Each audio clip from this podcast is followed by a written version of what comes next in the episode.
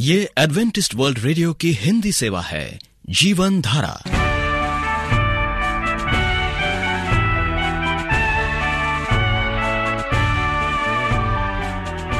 कार्यक्रम जीवन धारा सुनने वालों को प्यार भरा नमस्कार। एडवेंटिस्ट वर्ल्ड रेडियो की हिंदी सेवा की ओर से हम आपका स्वागत करते हैं।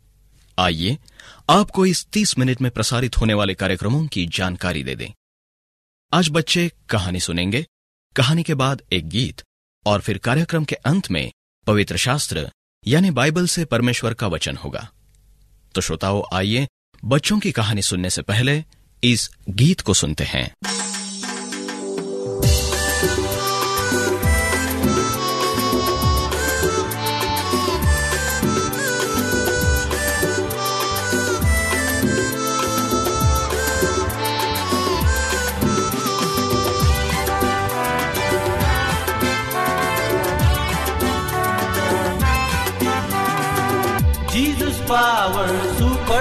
Power. Jesus power, super power. Jesus power, super power. Jesus power, super power. Super, super, super, super, super power. Super, super, super, super, super power. Super, super, super, super, super power. Super, super, super, super, super power.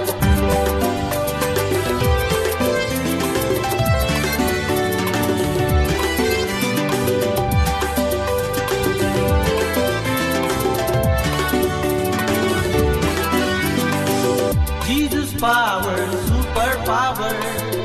Jesus power, super power.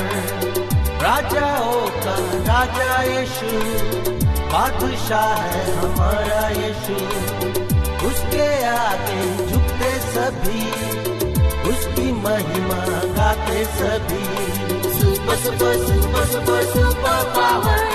Super, super, super, super, super power.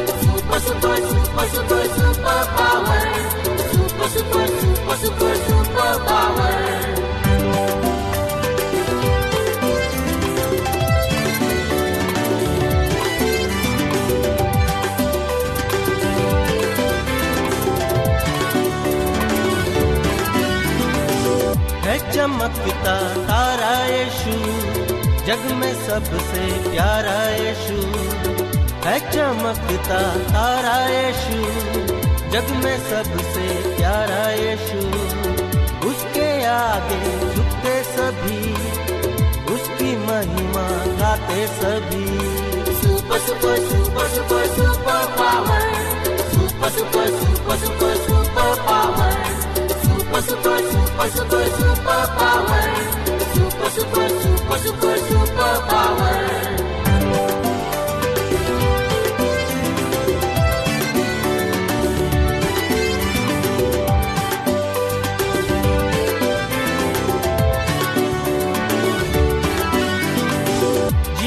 power, super power. Jesus power, super power.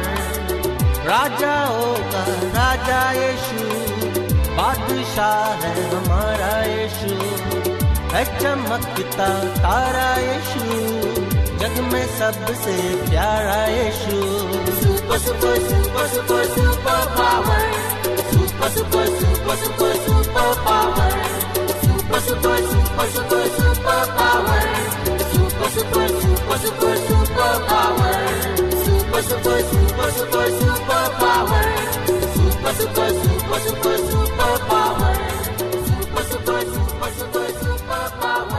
प्रिय बच्चों सबों को मेरा प्यार भरा नमस्कार पुराने जमाने में एक संत हुआ करते थे उनके शिष्य बनने के लिए लोग लालियात रहते थे।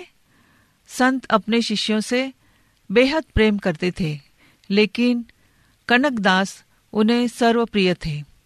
कनकदास निम्न वर्ण के थे, इसलिए उच्च वर्ण के शिष्यों को यह बात नहीं पछती थी।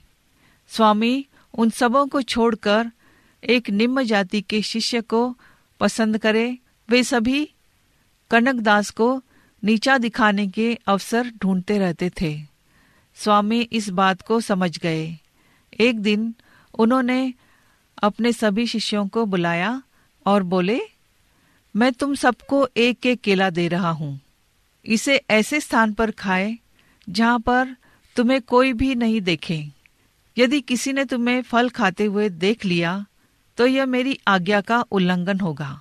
सभी शिष्यों ने स्वामी जी की बात ध्यान से सुनी और एक एक केला लेकर वहाँ से चले गए।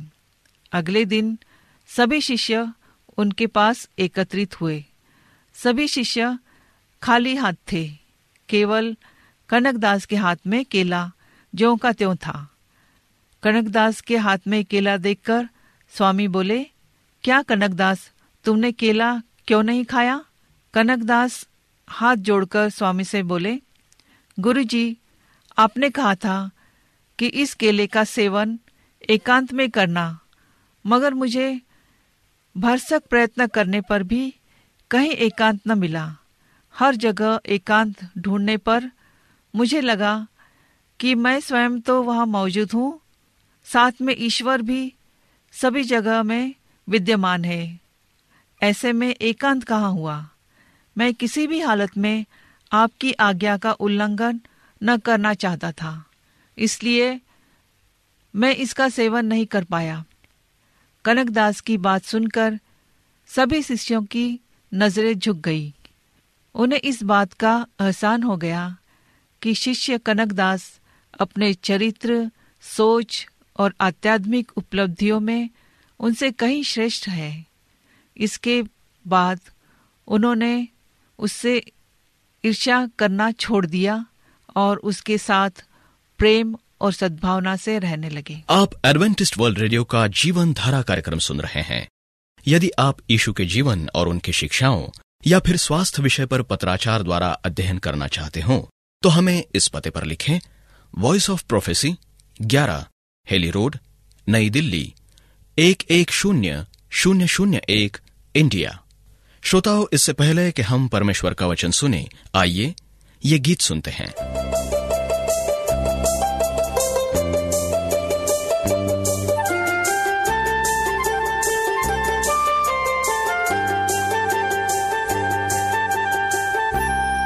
कभी प्यासे को पानी पिलाया नहीं, बाद अमृत पिलाने से क्या फ़ायदा?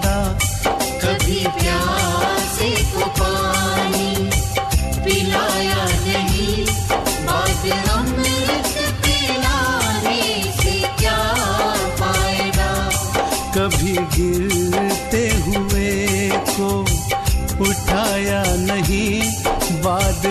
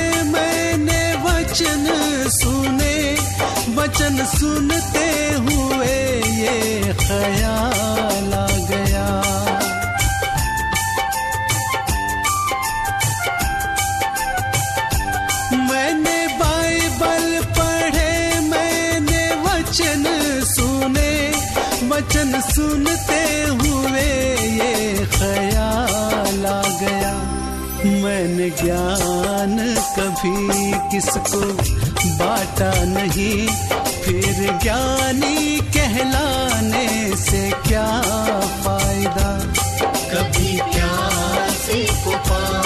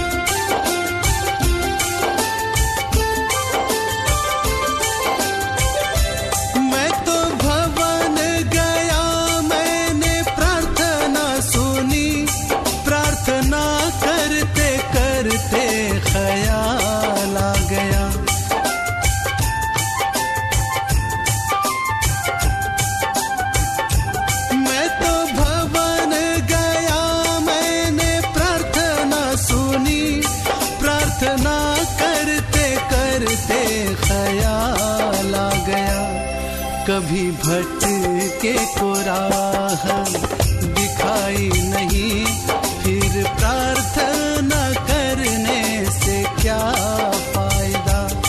कभी प्यासे को पानी पिलाया नहीं, बाद अमृत पिलाने से क्या फ़ायदा?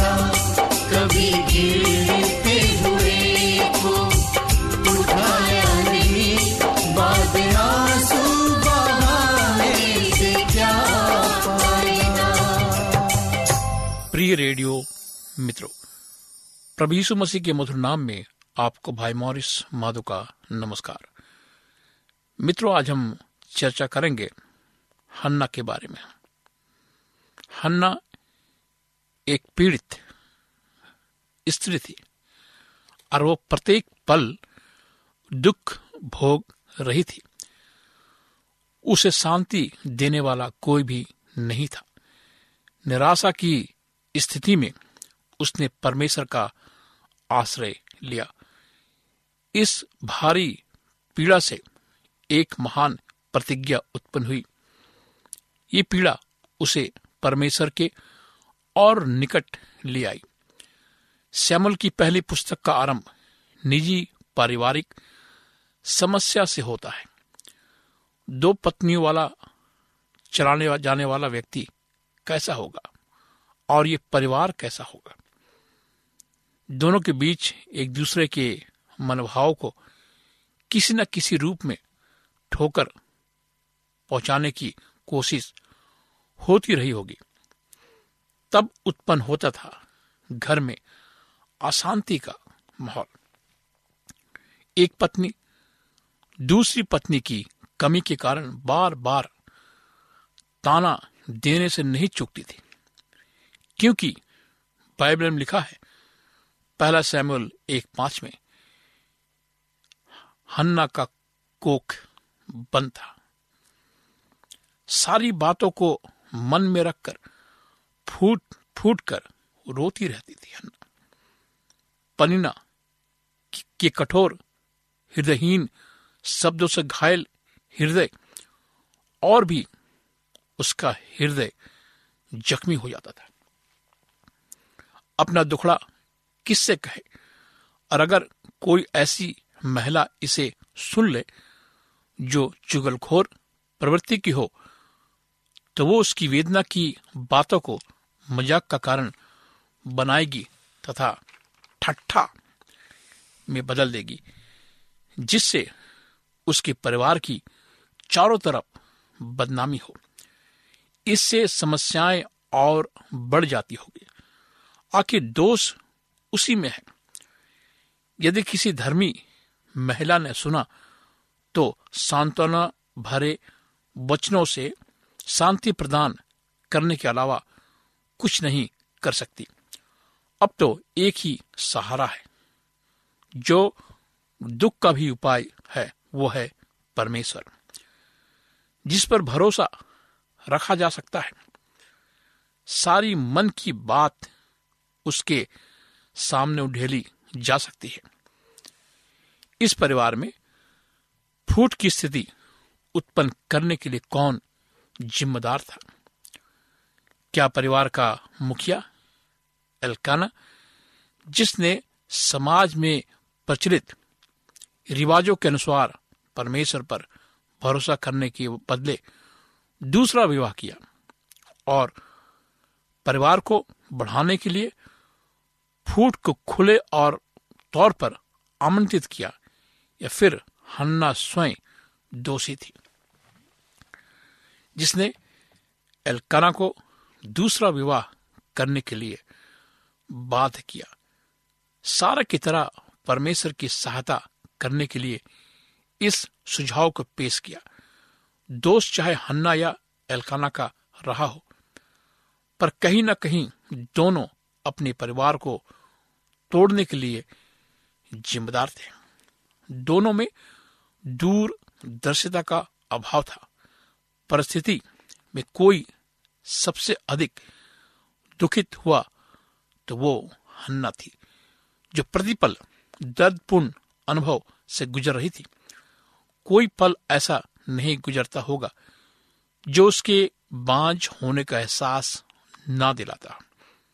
चाहे वो घर की परिस्थिति, माहौल हो या उस पर दूसरी पत्नी के व्यंग्यात्मक शब्दों के वाण बाइबल कहती है कि हन्ना ऐसी स्त्री थी जो परमेश्वर की निकटता में चलती थी और उसका पति अलकाना नियमित रूप से भेंट चढ़ाने सिलो जाता था, जो पाप क्षमा के लिए बलिदान के आधार पर परमेश्वर तक पहुँचने का मार्ग था। ऐसे समय में वो अपनी पत्नी पनिना को और उसके बेटे, बेटियों को दान दिया करता था। परंतु हन्ना को वो दुना दान दिया करता था। क्योंकि बाइबल कहती है सैमुअल एक पाँच सात में, क्योंकि वो उससे अधिक प्रेम किया करता था। ईसा को बढ़ाने के लिए काफ़ी था। ईसा से परिणा को चढ़ाने की प्रक्रिया और बढ़ जाती थी। वो ज़रूर कहा करती थी, चाहे जितनी बिनती प्रार्थना कर ले, कुछ नहीं होगा, क्योंकि हन्ना प्रभु के बहन बहन, भवन में अपने पति एलकाना के साथ हमेशा जाती थी। इस बार माहौल अधिक उलझा हुआ था। हन्ना पर उदासी और निराशा की बदरी घिरी हुई थी। उसे खाने पीने की इच्छा भी नहीं हो रही थी। पहले से ही वो दुखी थी। पति के कहे इन शब्दों ने, ही हन्ना, तू क्यों रोती है? खाना क्यों नहीं खाती? तेरा मन क्यों उदास है? क्या तेरे लिए मैं दस बेटों से भी अच्छा नहीं हूँ। बार बार ये शब्द उसके कानों में गूंज रहे थे। आखिर उसके पति ने भी मान लिया कि उसके संतान नहीं हो सकती थी। एक दिन टूटा हृदय लेकर वो अकेले ही मंदिर की ओर दौड़ पड़ी और घुटने टेक कर बिलक बिलक कर रोने लगी। जब हृदय हल्का हुआ तो उसके होठों से एक प्रार्थना निकली।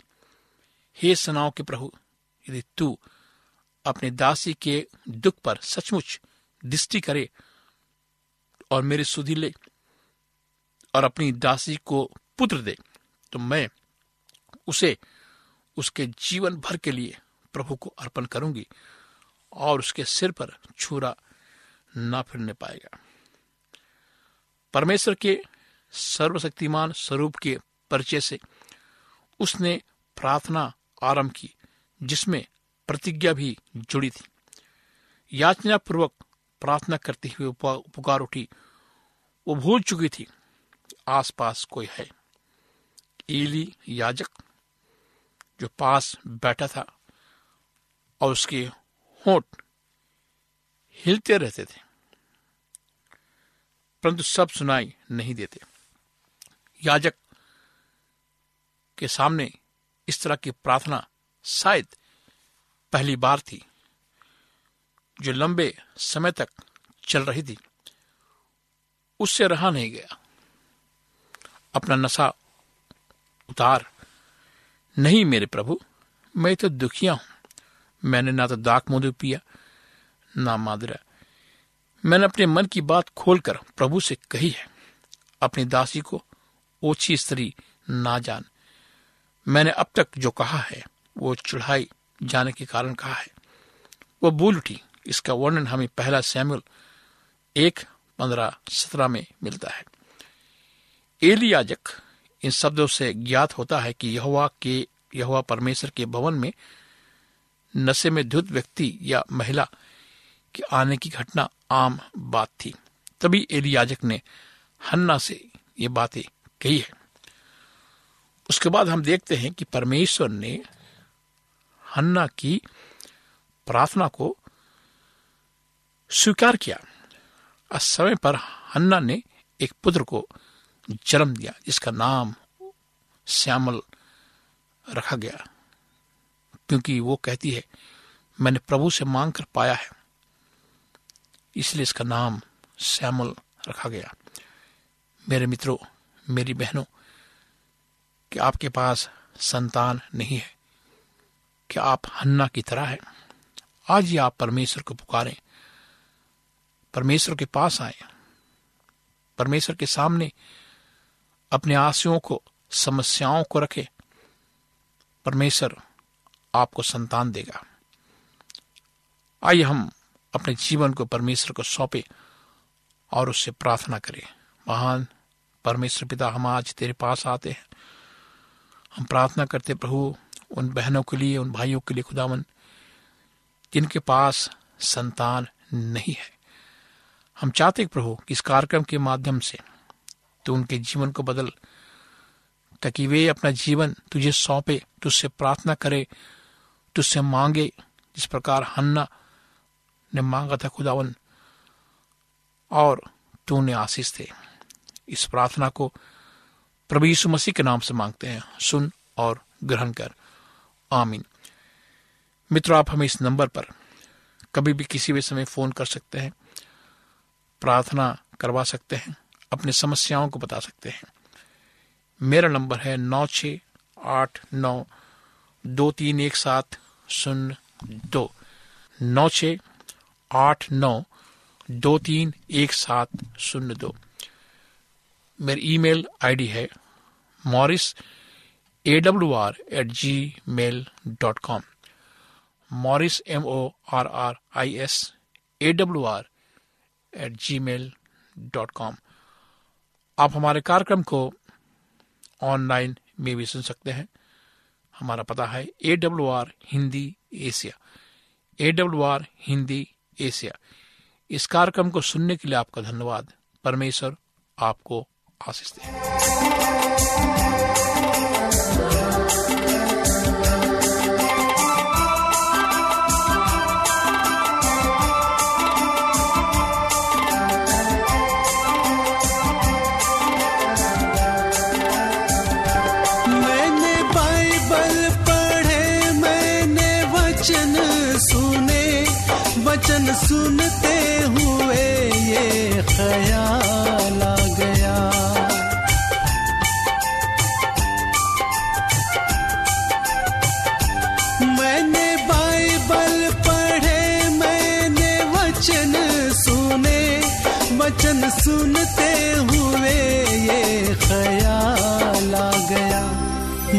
ज्ञान कभी किसको बाटा नहीं? फिर ज्ञानी कहलाने से क्या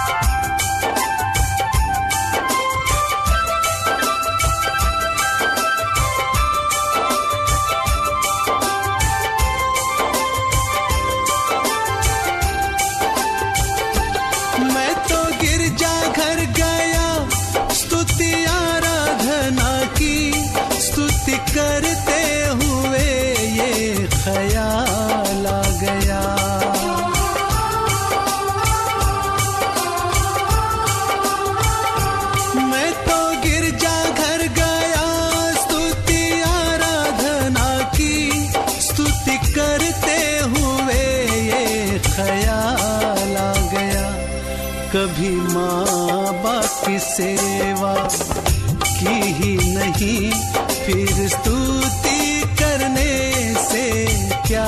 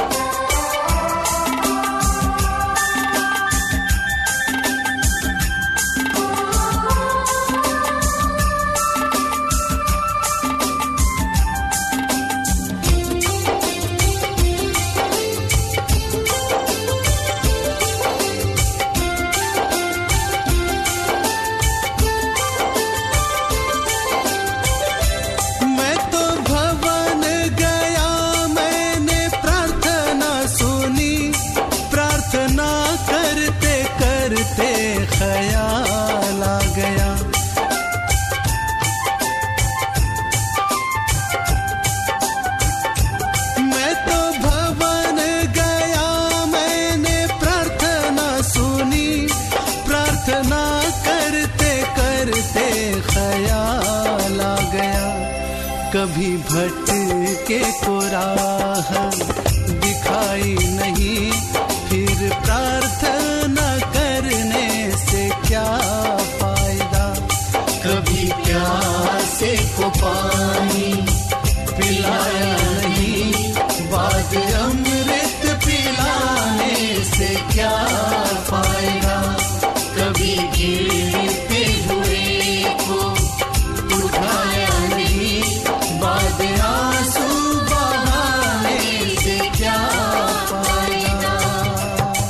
उम्मीद करते हैं आपको आज का कार्यक्रम पसंद आया होगा। आपको कार्यक्रम कैसा लगा? अवश्य लिखे। हमें आपके पत्रों का इंतज़ार रहेगा। हमारा पता है, कार्यक्रम Jeevan Dhara Adventist World Radio post box सत्रह, पुणे, चार एक एक, शून्य शून्य एक, महाराष्ट्र, इंडिया। श्रोताओं, अब हमारा समय यहीं पर समाप्त होता है। इसी समय, इस मीटर बैंड पर आपसे फिर भेंट होगी। तब तक के लिए हमें आज्ञा दीजिए। प्रभु आपको आशीष दे।